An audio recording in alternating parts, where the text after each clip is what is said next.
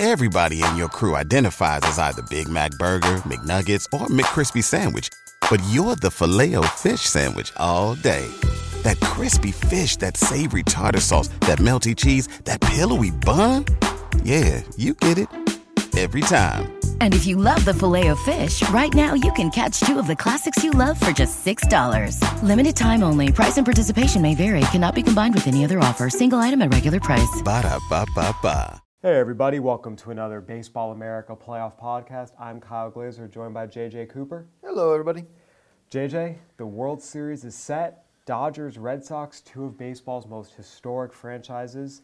The last time these two franchises met in the World Series, 1916, the Dodgers were the Brooklyn Robins. And funny enough, that series was not played at Fenway Park. It was played where the Boston Braves played to accommodate a larger crowd. Thought that was a fun little historical. I was going to say nugget. That's also far enough back. I think you're at the very tail end of if you have a bigger crowd than the seats can handle, well, they'll just throw them into the outfield and drag a rope around the outside and make that a ground rule double if it rolls into them. I mean, as kind of a history nerd, both baseball and beyond, I love this. This is going to be absolutely fantastic. How we got to this point is interesting because there were bumps and bruises along the way. But at the end of the day, we're getting the team that won the most games in the major leagues this year. I was going to say, yeah, this year. Plus the team that, again, it was definitely more of a struggle this season, a 16-26 start. You lose Justin Turner early. You lose Corey Seager for the year. You go through 30 different pitchers. But the Dodgers at the end of it are where most people expected them to be.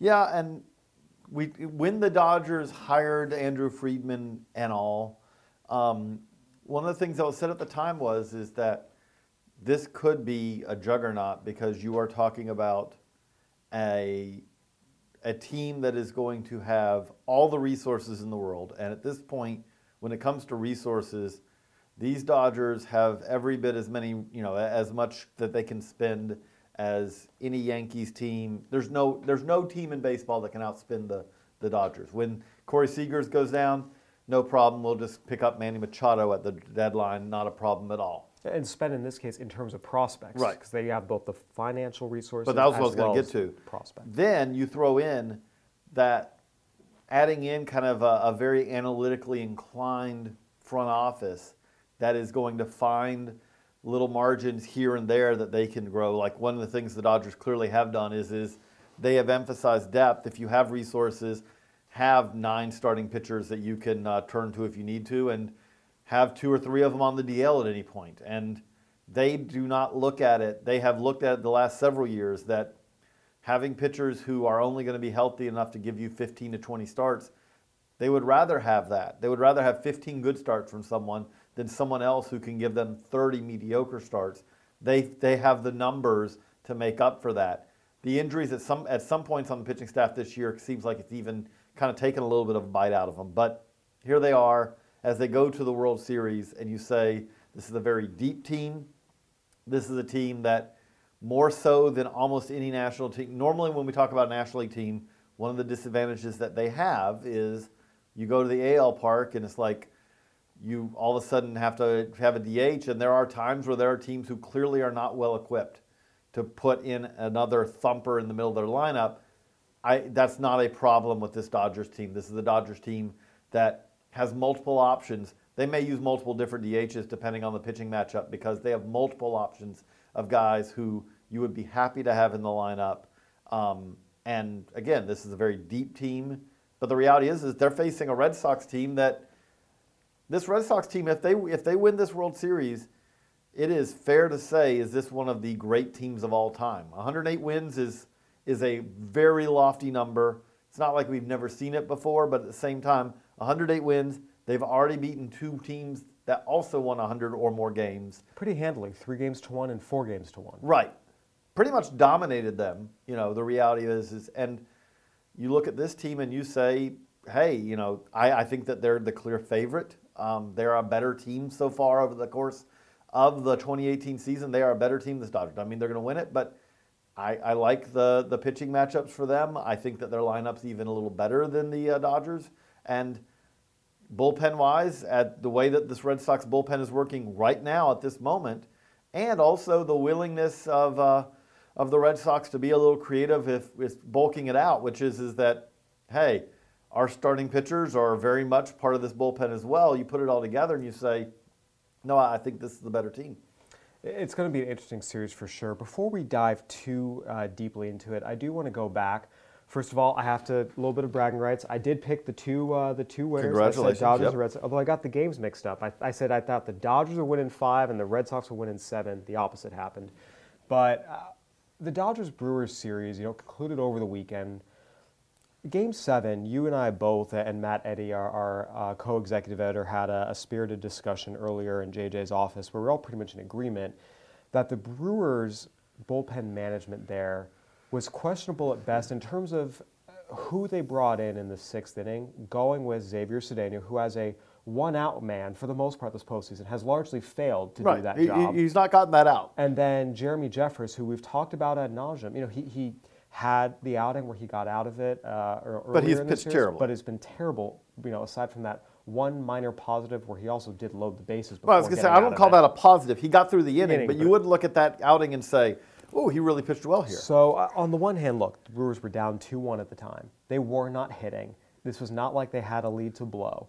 But by the same token, we talk ad nauseum about a manager's job, first and foremost, is to put his team in the best position to win. And in this case, both myself, you, and Matt Eddy pretty universally thought that Craig Counsell failed to do that with who he chose to go to in the 6th inning of this game. And I will say, he didn't have a lot of great choices because they were a little bit taxed. This is the end. If you are a critic of the relying on your bullpen approach, which I don't think that the Brewers had a whole lot of choices in September and October, but one of the criticisms of that is at some point you just start to run out of gas. And they were running out of options at this point. Mainly, I'd say that really where this all started to fall apart was when Gio Gonzalez was unable to give them any length, was hurt, basically had to leave the playoffs.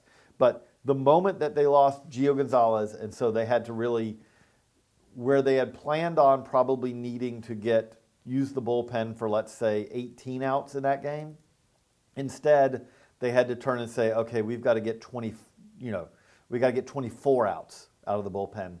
And from that point on, they were a little bit overtaxed as a bullpen.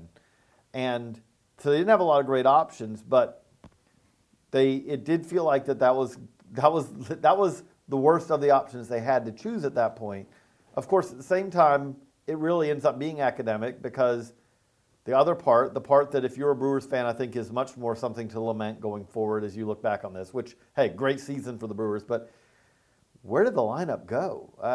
This was a very potent, very good lineup for the entire season and in the first round of the playoffs to an extent. And against the Dodgers, credit to the Dodgers, when we talk about analytics, credit to the Dodgers scouting, they were a step ahead of the Brewers lineup, Brewers hitters, most of this series. And the reality of it is it would not have mattered if they had chosen, if Brandon Woodruff had come in instead in that situation and shoved, or Freddie Peralta, or take your pick, because at that point, the Brewers were down a run, and they weren't going to get that run. And that's where you mentioned credit to the Dodgers. I think people, because the Dodgers were cycling through so many pitchers, and the narrative was, oh my gosh, Kershaw's down again, they've lost this bullpen's been poor, et cetera, et cetera. What got lost is the fact the Dodgers led the National League in ERA this year. They were second in baseball, only to the Houston Astros. This has been an elite pitching staff for all the warts and bumps and bruises.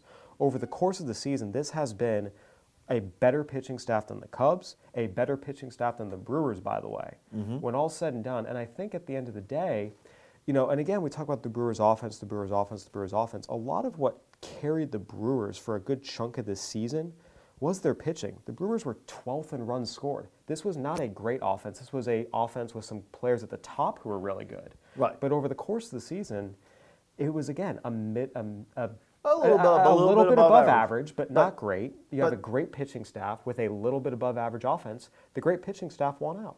But the other thing is you also have the National League MVP, and he was pitchable. You could pitch to him, and that was the unexpected development to me. The fact that Jesus Aguilar you could pitch to him, that didn't surprise me because again, he had a great year, but that is, Jesus Aguilar is a guy who, even at his best, you can see that logically that good pitching can get him out. Christian Yelich is a guy who, when he was locked in, it didn't matter what you were doing. And he went from locked in to, again, just, you know, mere mortal against the Dodgers. And again, I just go back to the better unit. That's the beauty of the postseason. Two great units go up against each other. In this case, the better unit won, and the Dodgers pitching on the course of the season was a better unit than the Brewers offense, which I think makes it, again, interesting moving into this series now. You know, we talked about the ALCS.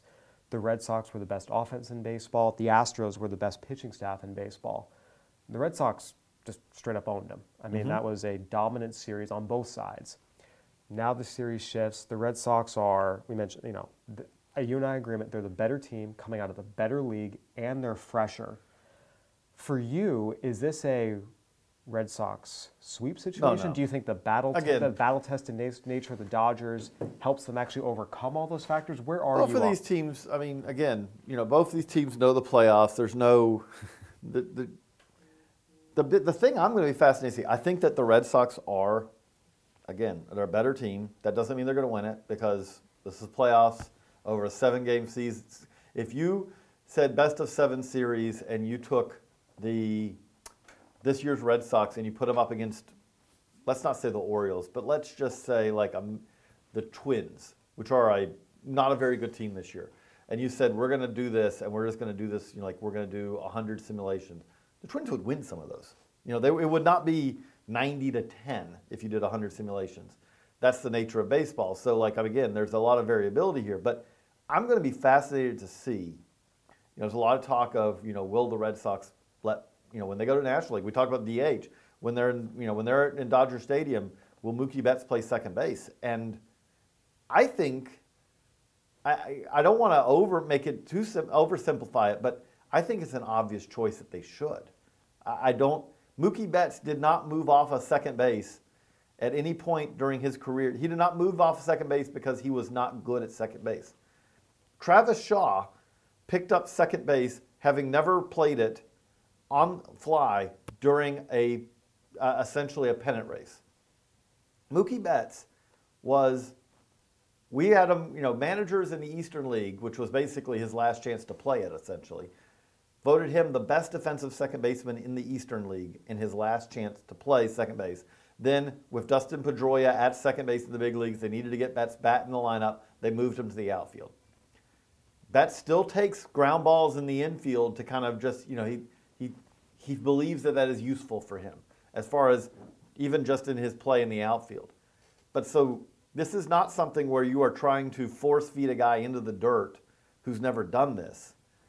I think it is something, again, you have a simple solution, which is in those games at Dodger Stadium, Betts starts the game at second, and if you get a lead or you need to go to better defense later in the game, at that point you pull Martinez and then you move Betts back to the outfield.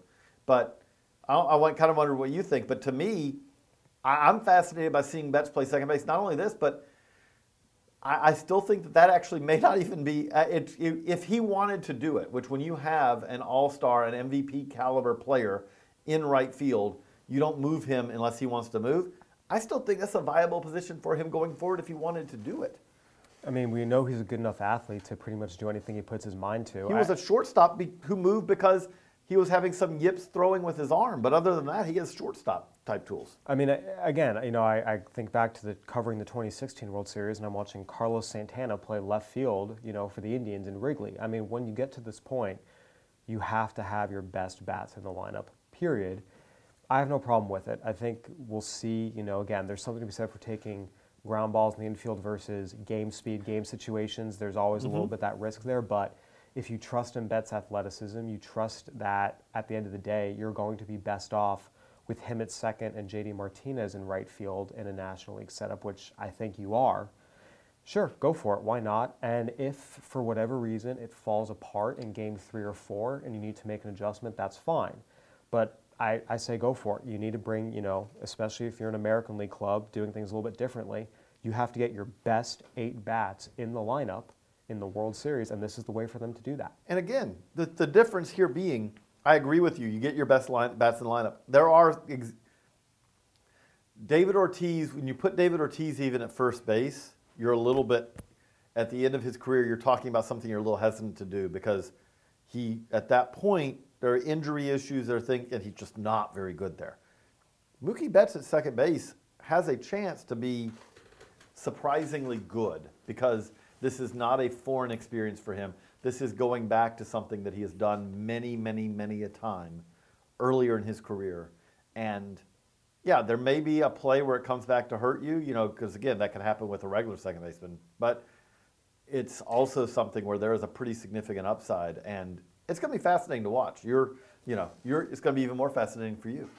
Yeah, I'll be up at Fenway for games 1 and 2. I will not be at games 3, 4, 5 at Dodger Stadium because my sister-in-law is getting married. She picked a great weekend to get married, so but I'll have coverage. Just pushed it one more week. You know, it's funny you asked that. When she was looking at dates at the venue, she said, "Hey, we have this weekend, the end of October and one in November." She asked my wife and I, "Is there anyone that works better for you?" And we said that one in November would be perfect. They went back to the venue, and by the time they got back, the November dates was booked, so all they had available was this weekend. And I was like, all right, well, so it is. But, JJ, before we wrap up here, we do have to get predictions. I said Red Sox for me. I don't focus on games because it is – all we're doing is throwing the craziest of darts. I mean, like, who do you think's going to win? I just have fun with it. You can't take it too seriously. I'll say Red Sox in 6, but – that is something where that is as much as me putting out money on the Powerball ticket, you know. I mean, that's really what we're talking about. But we're doing a group office trip to go get a ticket, right? It's funny. I'm conflicted on this because before the season, I picked the Dodgers to win it. And I've talked about that a few times. And I feel like now that they're here, I can't jump off. Like, I picked them to win it. They literally did what I have chose them to do. And it'd be weird to jump off at this point. Ride or die, But by the same token, I believe the Red Sox are the better team. They're coming out of the better league. They are fresher. And just, again, watching the quality of play in both the ALCS and NLCS this year, it was very stark. There are some years I do feel like it's not as stark, although the AL is generally a better league. This year in particular, I thought it was night and day. So, again, I can't jump off the Dodgers now because I've put that pick in print in February, and they're here.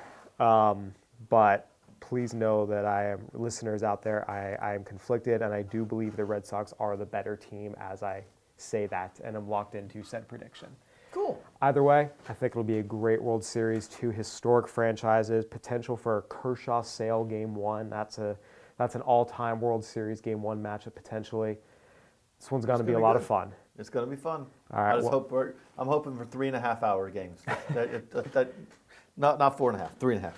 Hey, I'll be on the West Coast for 3, 4, and 5, so they can go as long as they want. Those 5 p.m. starts, baby. Nope. Works out. Nope.